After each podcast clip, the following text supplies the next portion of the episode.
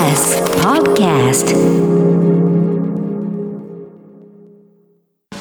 知る若手動かす荻上チキセッション発信型ニュースプロジェクト荻上チキセッション荻上チキと。南部ひろみが生放送でお送りしています。ここからは特集メインセッション。今日のテーマはこちらです。メインセッション探求モード。イギリスで記録的猛暑が続く中ジョンソン首相の後任選びが佳境。これからのイギリスの行方。EU 離脱を掲げて2019年の総選挙で当選したイギリス保守党のボリス・ジョンソン首相が今月7日任期半ばで辞任を表明しました。新型コロナウイルスの感染拡大に伴うロックダウン期間中にパーティーに出席していたことや問題行動を起こした部下を擁護する姿勢を取ったことなどから保守党内でも信頼を損ない閣僚らおよそ60人が相次いで辞任。自らも辞任を余儀なくされました。そんなジョンソン首相の後任を決める保守党党首選は候補者を絞り込む5回の投票を経て、インド系のスナク前財務省と女性候補のトラス外相の2名が9月5日の決選投票に進むこととなりました。新首相の下で今後のイギリスはどうなるのか、またイギリス国内で19日に40度を超える猛暑を記録する中、気候変動対策にはどう取り組んでいくのか、イギリスの動向を長年追ってきた専門家の方々に伺います。ではゲストご紹介します。イギリス政治がご専門、成蹊大学法学部教授の今井孝子さんです。リモートでご出演いただきます。今井さんよろしくお願いいたします。どうぞよろしくお願いいたします。はい、お願いします。まあ、この短期間でイギリス情勢について大きな動き、そして保守党内での党首交代、どうなるのかということが注目が集まっています。今井さんはその今のイギリスのその保守党の中の激論の交わされ方、どういうふうにご覧になってますか？はい、あのえー、もっぱらですね、あの経済政策であるとか、あのそういったところに目が向けられているんですけれども、はい、あの漢字のその EU 離脱後の国の形であるとか、まだそういったところ、あの根本的なところにはまだ踏み込まれていないかと思います。いずれにせよ、あのウクライナ侵攻の長期化、えー、再拡大するコロナ、エネルギー危機、更新し続けるインフレと生活コストの危機、そして熱波、で今申しました EU 離脱後の、えー、イギリスは、まあ、どのようにですねあのその果実というものをですね国民にあの分配していくのかあるいはどういう国の形をあの目指していくのかあの非常に深刻な状況の中であのこのようなですね党首選が行われている。これはイギリス国内に限らずあの我々もですねあの、えーまあ、あの注目あのしなければならないと思っております。またあのジョンソン首相のその辞任の、まあ、最後の国会での演説というものが、まあ、たびたび流れてくるんですけれども、ね、もうそこばかりだなっていうぐらい注目をされてるんですが、うん、その演説の模様などについては今井さんどう見ましたか？いやあのまあ、保守党がですねあの最後にどのような、まあ、後ろにいるバックベンチも含めて、まあ、どのようなですねあの反応をするのかなと思いましたら、まあ、そこは、はい、あのまあ、党への忠誠という伝統があの生きていたのか、まあ、最後は、うん、あの万来の拍手で送られていったんですけれどもあの最後の言葉も非常にジョンソンらしかったあの、まあ、ジョンソン劇場の幕切れであるというふうに思いましたけれども。なるほど、はいジョンソン劇場の幕切れ、うん、その様子はまた後ほど伺いたいと思います。はいそして、えー、イギリス在住のジャーナリスト、小林銀子さんです。小林さんもリモートでご出演いただきます。よろしくお願いいたします。よろしくお願いいたします。はい、お願いします。お願いいたします。小林さん、暑くないですか？あの、月曜日と火曜日がですね、非常に40度を超えたんですが、今朝はですね、はい、17度まで下がりまして、極端昼間あのえ23度までは上がるそうなんですが、非常に気持ちの良い、いつものイギリスの夏の日に戻った感じで、ほっとしております。昨日、一昨日はどうでした、その40度の時というのは。もう本当に暑くてですね、あの、はい、部屋の中にはいられないぐらい暑いんですね。すね、うん、歩いても、その日差しが肌、肌の肌のところにその痛い感じですか？痛いんですよね、歩いてても。で、あの、まあ、なるべく外に出ないようにって言われてはいたんですけれども、はい、あのイギリスと東京の違いはあの冷房が効いたところがほとんどないんですよ。うん、ですので、もう本当にちょっと地獄のような感じでしたですね。はい、ね、行き場がない。その時はあの例えばなんですか、内輪で仰ぐとかどうやって進むんですか？そうですね。あの政府の何か、あるいは BBC などの注意事項などを見ますと、まあ、なるべくうちの中では薄着をしなさいとかですね、はい、あのなるべく水を飲むようにとか、外に出るときは帽子をかぶりなさいとか、うんうん、もう本当にもう何十年も前の日本でやられていたような、うん、あの涼しさをあの取るような工作で、何も特にあのなんていうんですか、こう特に特別なものがあるというわけではなくただもう我慢するってことですね、結局は。想定されてない暑さですもんね。そうなんですよ。ねもうどこ行ってもクーラーとかついてませんもんね。日本だとほら日傘さそうってだんだん男性にも今浸透してきてるけれども、僕のあのイメージですけれども、小林さん、あの、イギリスの方、雨でも傘さすのちょっと嫌だなって人が多い印象があるんですが、日傘はどうなんですか？あ日傘を差してる方もさすがにいらっしゃいましたけれども、うん、あの帽子をかぶるようにっていう指令は出てましたですね。扇風機が非常に売れているっていうことをなんか言ってたニュースで見たんですけれど。え扇風機もあのかなり出てたんですけれども、まあ、うん、間に合わないですよね。そうですよね。あまりのようにあの準備万端にやるっていう人が少ないんですよね。ですので慌てるっていう感じですかね。なるほど。この熱波対策またイギリス政治の一つの論点ということになっています。後ほどまたこちら伺っていきたいと思います。で、あの、改めてですが、では小林さんに、あの、このジョンソン首相、なぜ辞めざるを得なくなったのかという点などについて、あの、疑問があるわけですけれども、まあ、例えばですね、えー、今回、えー、こういう質問というものがあります。リスナーの方からの質問です。はい、ご紹介します。ラジオネーム、銀なら5枚さんから、ありがとうございます。質問です。そもそものところでジョンソン首相の辞任、発端はコロナの渦中でのパーティーではあるが、信任を失ってここまでの事態になったのは、それに関する国会の答弁が不誠実だったり、虚偽があったりしたからという話を耳にしたんですが、これは実際現地の雰囲気として、そういうことだったのでしょうか？といただいてます。はい、小林さん、この辞任の背景を教えてください。はい、あのまあ、もともとジョンソン首相っていうのは、どちらかというと、あまりなんて言いますか、そう政治というよりもですね、あの、離脱運動の時もキャンペーンで嘘の数字というか数字を誇張していましたし、どちらかというとちょっとこう、嘘をついてもあまり気にしないタイプなんですけども、そのパーティー疑惑がなぜ辞任にまで行くのかってことなんですけども、確かにですね、自分で作った新型コロナの時に、その、外に出てはいけないとか、パーティーをしてはいけないという規則を破ったわけなんですけれども、その時にその国会で聞かれるわけですね。あなたはルールを守ったんですか？とか、そのパーティーやったんですか？って言うとですね、いや、自分はルールを守ったんだと、あれはパーティーじゃなくて、あの、仕事のイベントだったっていうことでずっと言ってたんですよ。それがその後になってやっぱり違っていたということで、ロンドン警視庁が捜査が入りまして、うん、あの違反だってことで罰金を払うわけですね。そうすると、はいはい、やはり議会といいますか、この国会でですね、ルールを守った、それは嘘になりますよね、その虚偽になりますよね、でそういうことも重要視されたと確かにあります。はいなるほど。あの、日本だとあの、虚偽答弁を何十回何百回と繰り返しても、なかなか例えば、やめろとか、やめますっていうことにならないままっていう状況がこの間続きましたけれども、これどうして辞任ということまでにつながったんでしょうか？そうですね。あの、例えばその、そうなんですよね、私もこの点をですねよくどういうふうに説明したらいいか考え込んでしまうんですけれども、はい、イギリスでその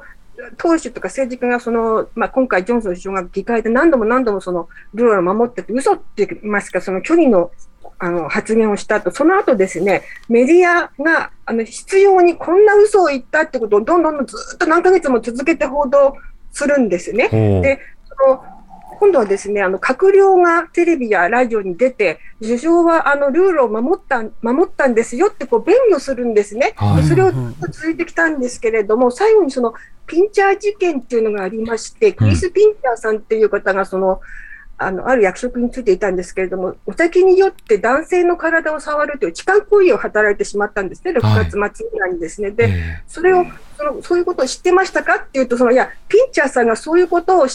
する人物を知らなかったって、これもまた言うんですよ、首相がですね。それをその閣僚がまたテレビで、いや、首相は知らなかったんだってこう言うんですね。ところが、大きく流れが変わったのが、あの、その、昔ですね、そのジョンソン氏の下で働いていた官僚が、いや、実は直接ジョンソン氏と顔を合わせて、あの、こういう人物だと説明したって言うんですよ。はいはい、そうすると、自分も首相も嘘を言ったし、それから閣僚もそれを弁護したことになりますよね。うそうすると、みんなが嘘を言っていたということで、そのテレビに出て首相を弁護した閣僚が、なんだこれはっていうか、もう、もう嫌っていうか、衛生観になりまして、それが大きなきっかけとなった。あと、それから性的なスキャンダルっていうのはみんな分かりやすいんですよ。はい、そのパーティーとかいろいろなその政策は難しいんですけども、いや、こんなことだったのかって、嘘だっていうことが分かったときに、で、直接の企画は、その、保険、当時の保健大臣とか財務大臣が辞表を7月5日に出しまして、うん、その後、ばーっとみんな辞表を出してるんですよ。この人と元では働いていけないっていうんで、2日間で48時間で60通ぐらいの辞表が出まして、そうするとやっぱり、で、新しくその閣僚を当てるんですけど、その閣僚もですね、辞めるんですよ。はい、で、もう、あの、もう、なんていうか、現実的に政治が動かなくなってしまって、48時間後に、7月5日から48時間の7日にですね、辞表を出さざるを得なくなったっていうことなんですね。うん。うん、これもなんかこう一気にパタパタパタっとという感じですけれども、これ、なんでしょう、こう背景に何かこう、ふつふつと溜まったようなものがあって後押ししたのか、それとも今回はその報道がこういうような仕方であった中で、大一のような格好であの、まあ、ハラスメント報道と、それから辞任が続いたということで、それが一気にこう火を吹いたという格好なのか、どういった印象ですか？そうですね、前からまあ、ちょっと嘘っぽいことを言う首相だなっていうのはあったんですけれども、まあ、それをみんながカバーしてきたわけですね。うん、ところが、こうやってそのメディア報道が嘘だっていうことを分かりまして、暴露しまして、それで国会の場でもですね野党がこんな嘘を言っているということを追及しまして、最後はですね、6月末に補欠選挙があったんですけれども、そこであの負けてしまったんですね。で今まではそのジョンソン氏だったらあの人気があるから、国民に人気があるから選挙に勝てるっていうことで、保守党の与党の中で支持があったんですけども、それがガラガラっと崩れまして、うん、あこの人がいたら選挙に負けるとなったら、もうその政党内の支持が支持基盤がもう崩れてしままったんですよね、えー、でそれもあっても一気に崩れてしまったっていう感じですかね。うんなるほど。このジョンソン首相の辞任については今井さんどういうふうにお感じになってますか？はい、えーと、まず、その先ほど言っていました国会であの、まあ、あの協議答弁があったのではないかと。いうことで、えー、あのこれはあの明確に大大臣規範に反する行為として、まあ、会員によって、まあ、調査されてもいます。ので、うん、あのいずれそれはあの明らかになるということで、あのまあ、そもそもですねこの罰金きびあの付きの厳しい行動規制を国民に課したこの法整備を行った張本人があのまあ、それを破ったということで、あのローブレーカーはローメーカーにはなれないんだというふうなあの野党からの厳しい攻撃がありましたが、まあ、それはまず一つあの、まあ、倫理規定というあのということもありますけれども同時にあのロックダウンのさなかあのコロナであの亡くなられた謹慎を見とることさえできなかった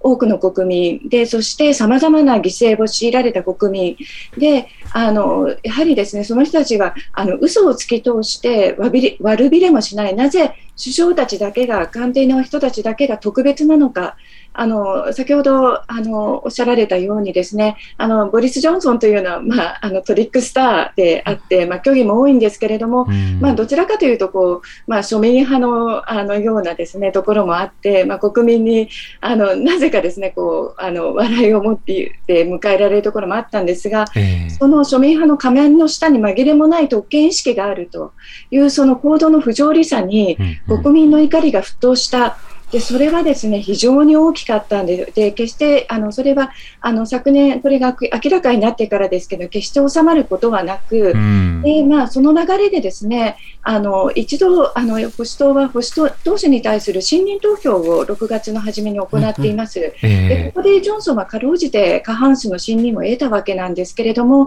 あのしかし党内にはあの約4あの下院議員の中で4割がこれ非常に高い数字で、えー、まあ、あの不信任投票を投じていたということで、す、で、にですねあの、まあ、マグマはふつふつと燃えていたということで、そして先ほどのですね、あの補選で負けた。でそのり、はい、あのここであのブレクシット連合とも言うべきですね、南部の、まあ、豊かな選挙区の、まあ、安全区を、えー、失いあの、失い、そしてようやく取った2019年にようやく取った労働党の牙城、両方を失ったわけですね。そしてその背景には、先ほど特にあの赤い壁の労働者階級の人たちのあの人たちのですねこの怒りというのは、はい、あの決して無視できるものではないというあのですからもう今まで、まあ、党のあの選挙の顔としてあの手放せない、まあ、たとえですねいろいろと器用方変あるにせよ、まあ、アセットとしてですねであったはずのジョンソンがもはや厄介でものではないということでや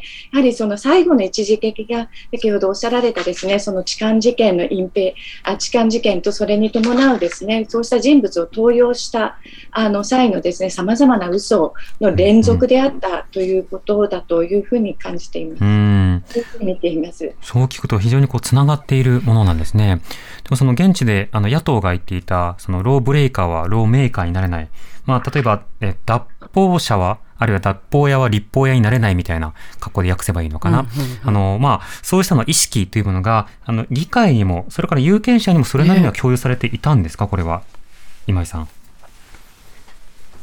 はい、あこれはですね、あのむしろ小林さんにあの現地のですねその空気というものを、うん、あの教えて私も教えていただきたいと思うんですけれども、はい、あのまああのそれそうしたですねあの規範的な怒り道徳的な怒りというのもあのもちろんなんですけれどもやはりそれ以上にですねあのこのえっ、ー、と甚だしい不平等というものに対する不条理感というのが非常にやっぱりあの大きかった。であのやっぱりロックダウンでしたので、行動をすべて止めて、そしてあの行動規制、厳しい行動規制をして、あの親戚にも会えない、せっかく生まれたばかりの赤ちゃんをあの曽祖父に見せられないといったさまざまな犠牲を伴ってきた、今まであれは何だったんだということで、次々に溢れ出る宴会のですね、その写真なども含めてですね、あのこれは到底やはりあの容認できなかったというふうに、あの私は見ております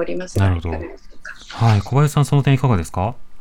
私もそうだと思います。テレビであの通行人とかいろんな人に聞きますと、そういう意見が非常に多いですし、あとその、うん、国会の中でもですね、議員が、実は私の父とか母があのコロナの病院にいたんだけれども、私は行くことができなかったと、ロックダウンでですね、なのにあなたはパーティーやってたんですね、涙ながらに訴えた議員の方もいらしたんで、本当にその怒りは強かったと思います。うんうん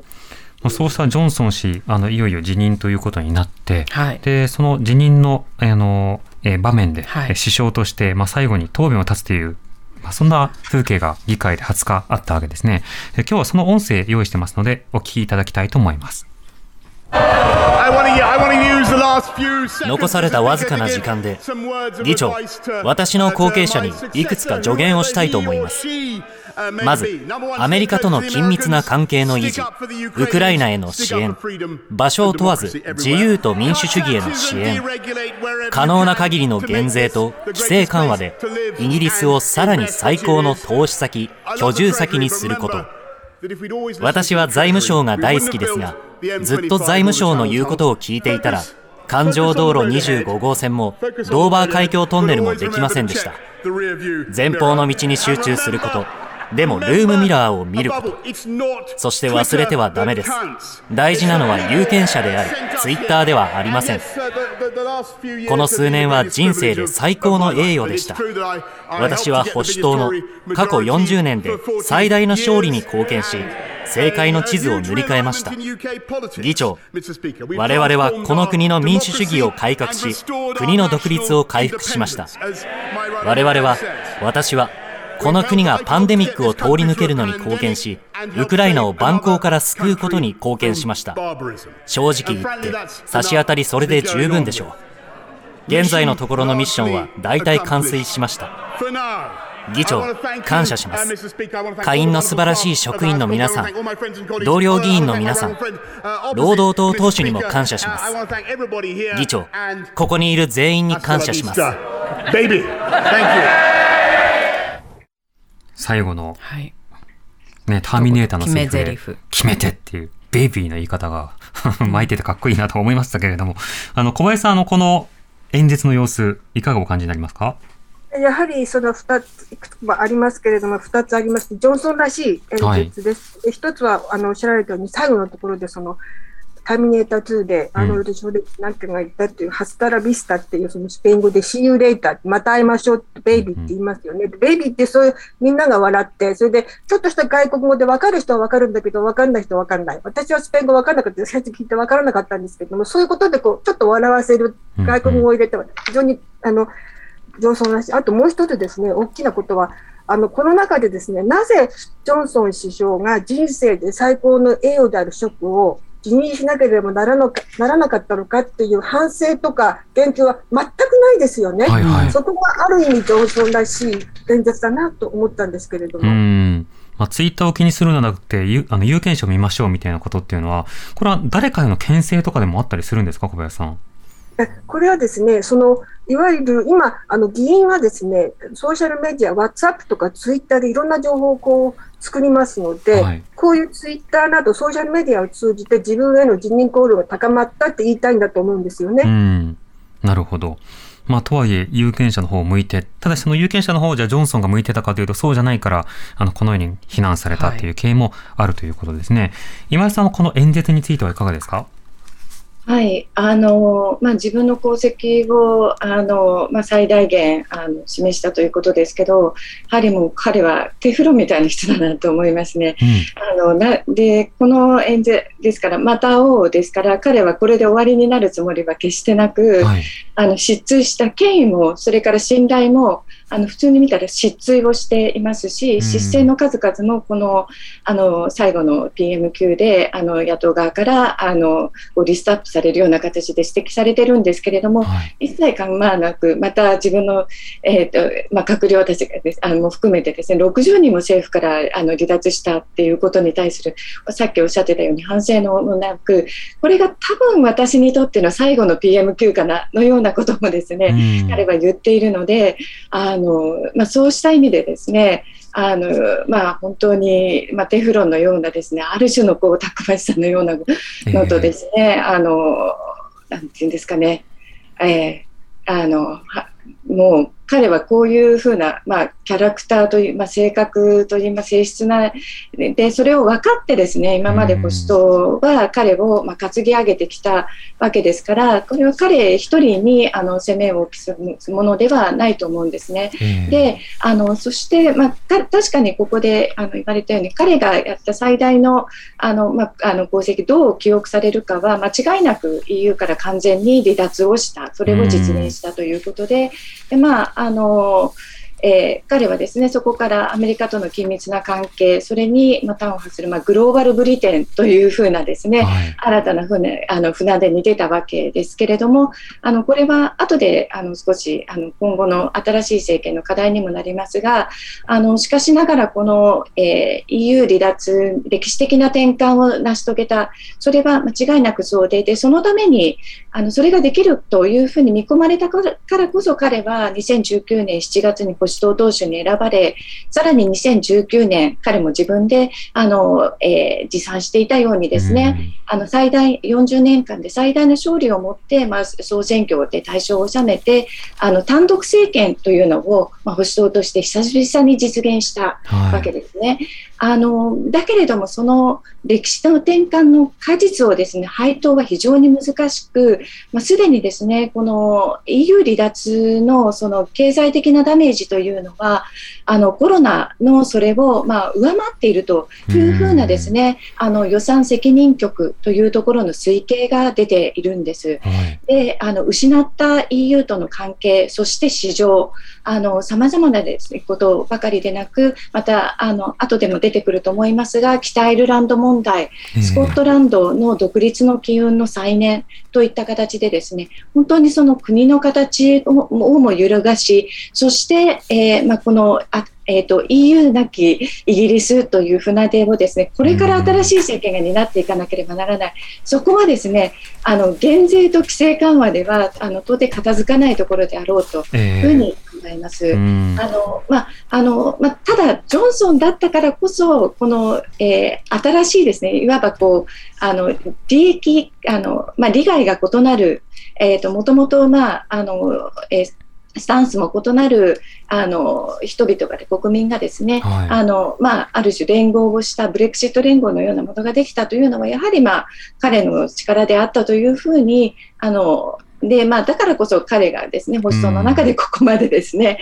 あの担ぎ上げられてきたということでもと思います。すいません、ちょっと長くなりました。いえいえでもこのジョンソンの最後のセリフ、ターミネーター2というのはね、その後あの T 線を倒した後のターミネーター、シュワちゃんが妖怪路にこう沈んでいくっていう前振りになるわけなので、まあ、みんなどうせあっちで会うんだよみたいな、そういう意味での後で会おうっていう先が、正解カムバックよりはその地獄的な場所で、結局みんなに会うことになるのではないかというふうに考えると、ブリークジット後のイギリスはいずれにしても妖怪エルのような大変な環境になるのではないかという、そういった予想にもなってしまいかねないところですが、公認の今、あの、選挙というのが行われてまして、はい、えー、はい、保守党候補者絞り込みが行われています。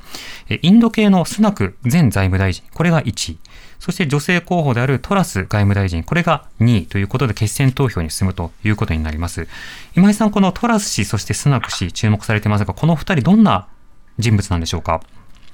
あはい、えーまあ、スナク氏はですね、まあ、インド系であって、でまあ、あの非常に勤勉で、あのまあ、ここまでですね、あのまあ、もともと金融界であの、えー、非常に成績優秀で、あのそしてここまで来て、まあ、金融界であの行ったんですけれども、はい、あの自称そんなに恵まれた家庭であの育ったわけではないというわけですが、うん、あのしかしながらあの、えーまあ、若くしてですねあの、まあ、あの財務大臣に、まあ、登用されるほどのですね、まあ、才覚があるということは、まあ、間違いなく、うん、でまあ、あのとりわけですねコロナ禍で実あの実行された大型の政府支出によってあの政府支出を伴うですねあの、まあ、生活を守るそれからあの雇用維持スキームのようなものはですね非常にあの、国民の間で高く評価されていてで、まあ、これまではあの国全あのあの世論調査にかけると、ジョンソン、あるいは労働党の党首、スターマ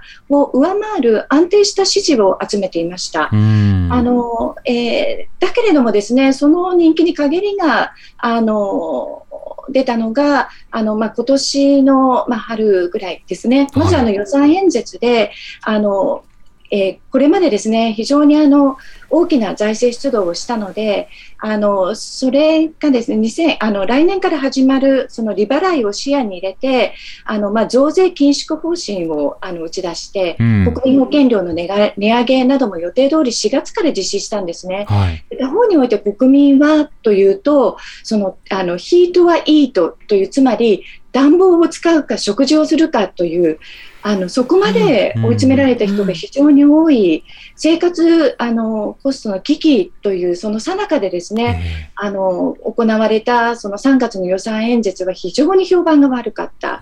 で加えてですね、まあ、彼はあの、えー、実の彼のそのでも彼自体もですね、まあ、あの経済的には成功している人なんですけれども、その配偶者の方が、はい、あのインドの IT 長者の娘なんですね。で彼女がですね、実はイギリスでは非定住者として登録していて、えー、海外のあの膨大な所得が納税、えー、免除されていたということで、これもですね、また非常にその特権階級のあっち側の人だということで、あのなおさらにですね、まあ、あの違法性はないんですけれども、あのまあえー、増税を我々に求めながらですね、家族でそのようなあの振る舞いでということで、えー、非道徳的であるというふうに、また怒りを買ってですね、まあ、支持率は少し落ちていたわけなんですね。であの対で、まああのまあ、そうしたのに、えー、対してですね、トラス外務大臣というのは、あのまあ、財政政策においては、あの彼あの、まあ、あのトラス外務大臣、あの女性でですね、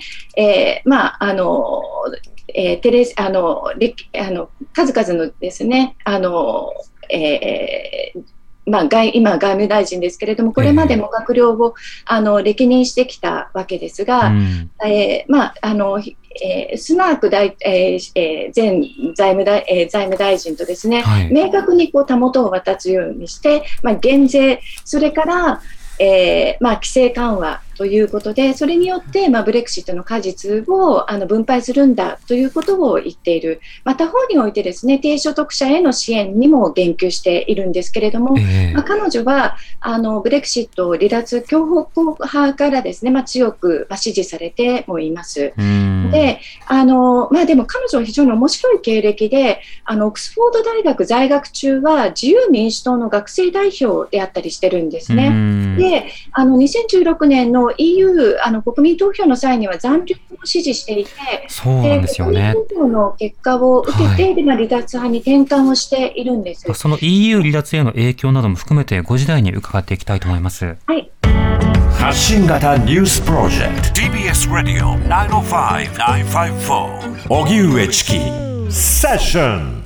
今日の特集メインセッションはイギリスで記録的猛暑が続く中ジョンソン首相の後任選びが佳境。これからのイギリスの行方ということで、えー、ゲストはリモートで成蹊大学工学部教授の今井貴子さんイギリス在住のジャーナリスト小林銀子さんにお話を伺っています。お二方とも引き続きよろしくお願いいたします。お願いします。さて、あの、小林さんに伺いたいんですけれども、うん、この、えー、保守党の党首選の様子というのは、イギリスでは報じられ方や盛り上がり方というのはいかがですか？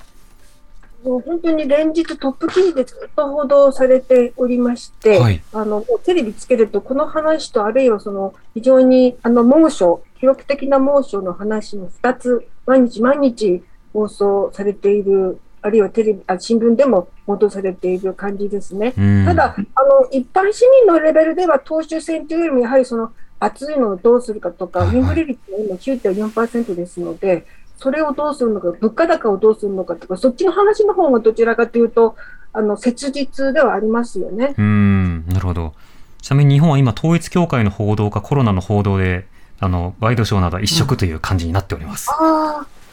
情報交換です。情報交換です。はい。そうですね。そうですね。はい。そんな感じです。はい。リスナーの方からですね、あの、では今回の保守党党首選についてこんな質問が来ています。はい。北海道のしゅんさんからいただいたメールです。ありがとうございます。今日は仕事が休みで YouTube のライブで聞いています。ああ、ありがとうございます。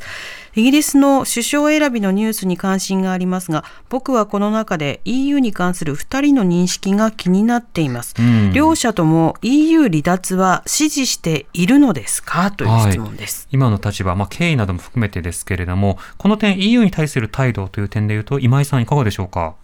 はい、あの現現あのボリス・ジョンソン内閣というのあの政府というのはあの基本的にあのプロブレクシットあの EU 離脱を賛成する、はい、でまあ、これがですね2019年にあの保守党の候補者としてですねあの立候補する一つの、まあ、条件にもなっていたようなところがありますので、うん、あのですからあの、まあ、特にですね閣僚はあの基本的にあの EU 離脱であの一致しているとあのただ、それには非常に濃淡があるということです。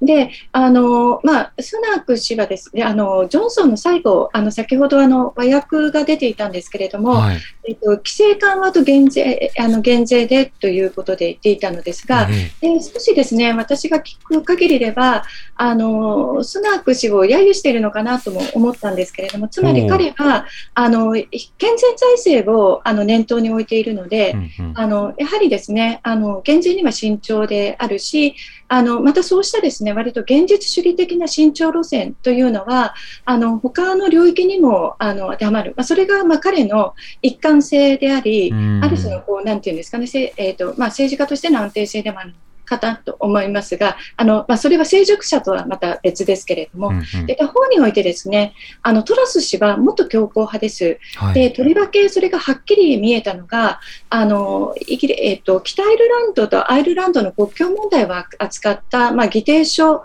のえー、イギリスからの一方的な見直しにを積極的に支持したんですね。でこれあの議定書ですからあの EU が、えっと、の間での合意事項でイギリスが一方的にですねあの、まあ、変えることはあの国際法違反なんですけれども、えー、あのですから、えー、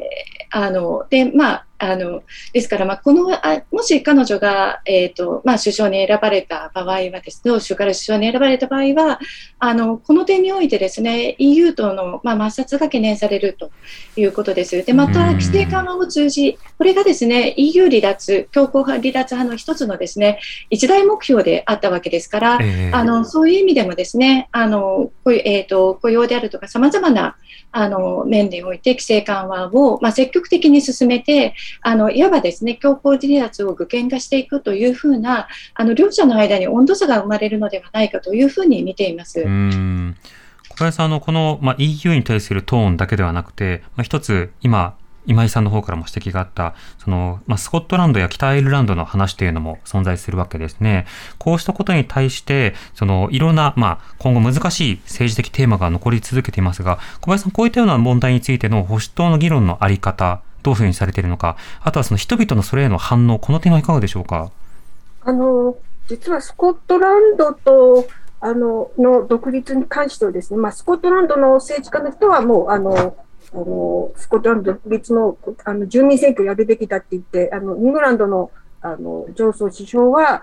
そういうことは許されないってことでずっと来てるんですけども、それは、その方針は変わらないと思うんですよね、新しい首相になっても。うんはい、ただあの、その実際の国民はどう思ってるかっていうとですね、あのまあ、イングランド、イングランドですか、ロンドンがあるイングランドの方に住んでる人は、まあ、スコットランド行きたければ行けばみたいな感じで、結局その税金がかなり使われてますので、うん、そういうような感じで、その地方によって随分なんか、あの、気持ちというか考え方が違うんですね。ただ、スナックさん、あるいはそのトラスさんになっても、大筋のところではあまり変わらないかもわからないんですね。つまり、その、反移民というとちょっと語弊あるかもしれませんけれども、その難民申請者の方をルワンダに送るっていうとんでもない、はい、あの、それをですね、どちらの方も変えないっておっしゃって変えないとおっしゃってるんですか？えそうなんですね。あの、ウクライナ戦争についての絡みがありますので、国防費はこれから少しずつやはり増額していかざるを得ないでしょうし、ですので、もし変わるとすると、まあ、税金、いつ減税するかとか、そういうことについて、どちらになるかということかなと思いますけれど。なるほど。これ、あの、どちらもやっぱり様々な矛盾をはらむ問題ですよね。はい、そのブレグジットと言いつつでも、じゃあその、えー、イギリスから他のまあ、地域が抜けること自体はあのやめてくれっていうふうに言うことと、うんうん、ウクライナの難民などを受け入れるって話をしつつでもルワンダとかその他地域は別であるっていうふうにして送り返すのだという。話。これ自身がその外から見ているとぱりそのダブルスタンダードというのをさまざまに抱えたままなおかつこの間小林さんと今井さんが指摘されたようなブレグジットの抱える経済的打撃などいろんな難題そして小林さんが今味わっていた熱波などの気候危機に対してどう対応するとか、エネルギー問題。小林さんの今この保守党の新しいリーダーには非常にこう難題ばかりがのしかかっているように見えますがこの点いかがでしょうか？そうですね。あのどちらに何にしても大変だと思いますけれども、その、あのスナックさんの支持は今のところすごく高いんですけれども、ちょっと線が細いようなところがありまして、あの、はい、今井さんが先ほどおっしゃられましたスキャンダルがあった時にですね、ちょっとこう人気が落ちたり、ちょっとこうあまあまり表に出なかったりしますんで、どちらかというと政治家としての経験はトラスさんの方がなんか強いかもわかりませんね。うんなるほど。あの今井さん、こうしたその難題が多い中、まあ、どちらの候補が通るのかということもさることながら、新しいリーダーに課せられたこれらの課題、あの舵取りというのはどういうふうに見てますか？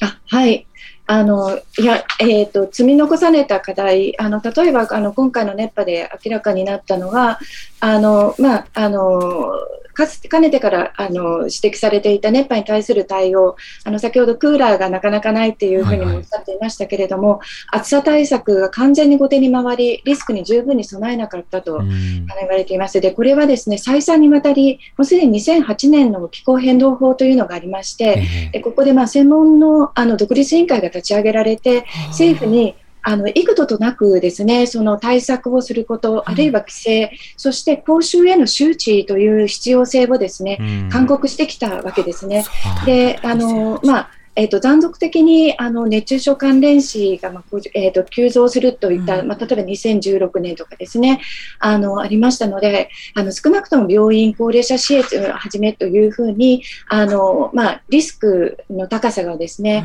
うん、あの指摘されてきたんですが、まあ、そういうふうにですね先送りされた問題あるいはですねあの、まあ、保守党が、あの、まあ、先ほど少し申したんですけれども、えー、まあ、労働党の牙城である、あの、イングランド北部、はい、あの、経済的に、あの、非常に不利な立場、ね、あの、状況に置かれているところです、えー、なんですけども、そこに対する、あの、地域振興、まあ、レベリングアップということを約束したんですけれども、えー、あの、まあ、公共事業も含めたですね、再分配なんですが、それは、あの、なかなか行われていなくて、イギリスが抱えている、あの、まあ、職業的な格差ばかりでなくて、はい、あの、地域間の格差、都市部と地方、そして南北の格差、あの、これがですね、えー、まあ、これを埋めるというふうな約束だったはずなんですが、それは肩透かしにあっていて、これも次の政権にのしかかってくるということです。で、あの、まあ、ジョンソンの功績を一つだけ擁護することがあるとするならば、えー、あの、前、あの、昨年のグラスゴーで開催された、あの、COP26、あの、国連のあの気候変動の枠組条約会議で、まあ、なんとか合意にこぎつけたという、まあ、あの、中、中国とインドにかなり譲歩したんですけれども、あの、まあ、なんとかですね、パリ条約の、えー、まあ、1.5度以内にこう、あの、抑えるという、はいはい、その協定、努力目標をですね、少なくとも世界目標にしたという、これはまああったわけですね。ただ、今後ですね、それをやはりイギリスは、あの、大国の一つですから、どうやってこの、えー、リーダーシップを取っていくのか、えー、あの、つまり国内における問題とか、あの、海外における問題、両方です。で、あの、先ほどちょっと申し遅れたのですが、あの、保守党の党首選というのは、あの、決選投票は、あの、16万人ぐらいからなる、あの、党員による、あの、一人一票制のオンラインもしくは郵送投票なんですね。で、現時点では、あの、えー、トラスの方が圧倒的に有利になっています。うん、え保守党員というのは、あの、16万人ですから、全有権者の中ではほんの一部であるんですけども、ここでは比較的裕福な、あの、高齢者以上、40歳以上、しかも白人の男性が、まあ、あの多数派を占めます。40代以上が8割ということで、あのその中から選ぶ。で、その際に、あのまあえーと、自分たちの選考を優先するのか、それとも、えー、2024年に控えているあの総選挙の籠を、まあ、どちらに選ぶのかという、えー、あの難しい判断を、まあ、党員に課せられているということです。はい、あ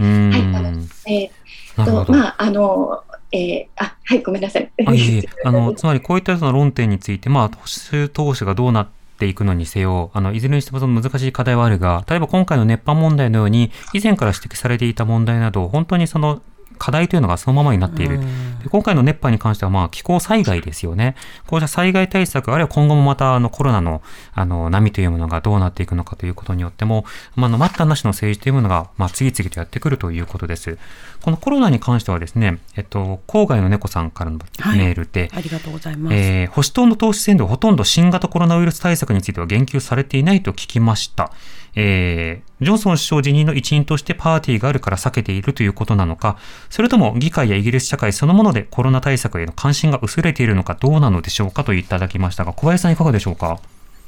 あのあの関心が薄れているのが最大の原因だと思います。あの、うん、よくあのニュースサイトやテレビの見ます。確かにですね、あの保健ヘルス担当の方、医療関係の方の記者の報道では今増えているから気をつけようっていうのが出るんですけども、ほとんどですね、ニュースの片隅に追いやられてまして、うん、というのは、あの、一つは確かにその、まあ、ずっと長く続いてまして、疲れたっていうのはあるんですけども、あの、ワクチンがありまして、はい、あともう一つはですね、少し前まで専門家の方がもしかかっても、まあ、あの、風邪の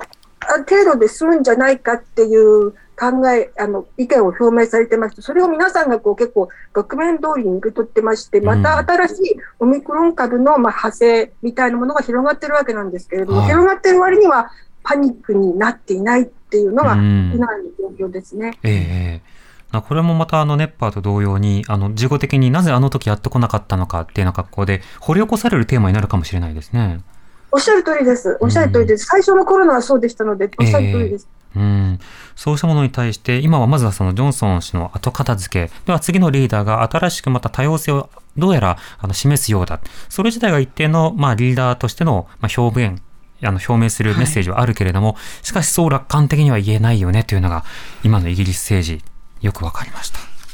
今日は成蹊大学法学部教授の今井貴子さん、イギリス在住のジャーナリスト小林銀子さんとお送りしました。お二人ともありがとうございました。ありがとうございました。ありがとうございます。ありがとうございました。TBS Radio 荻上チキ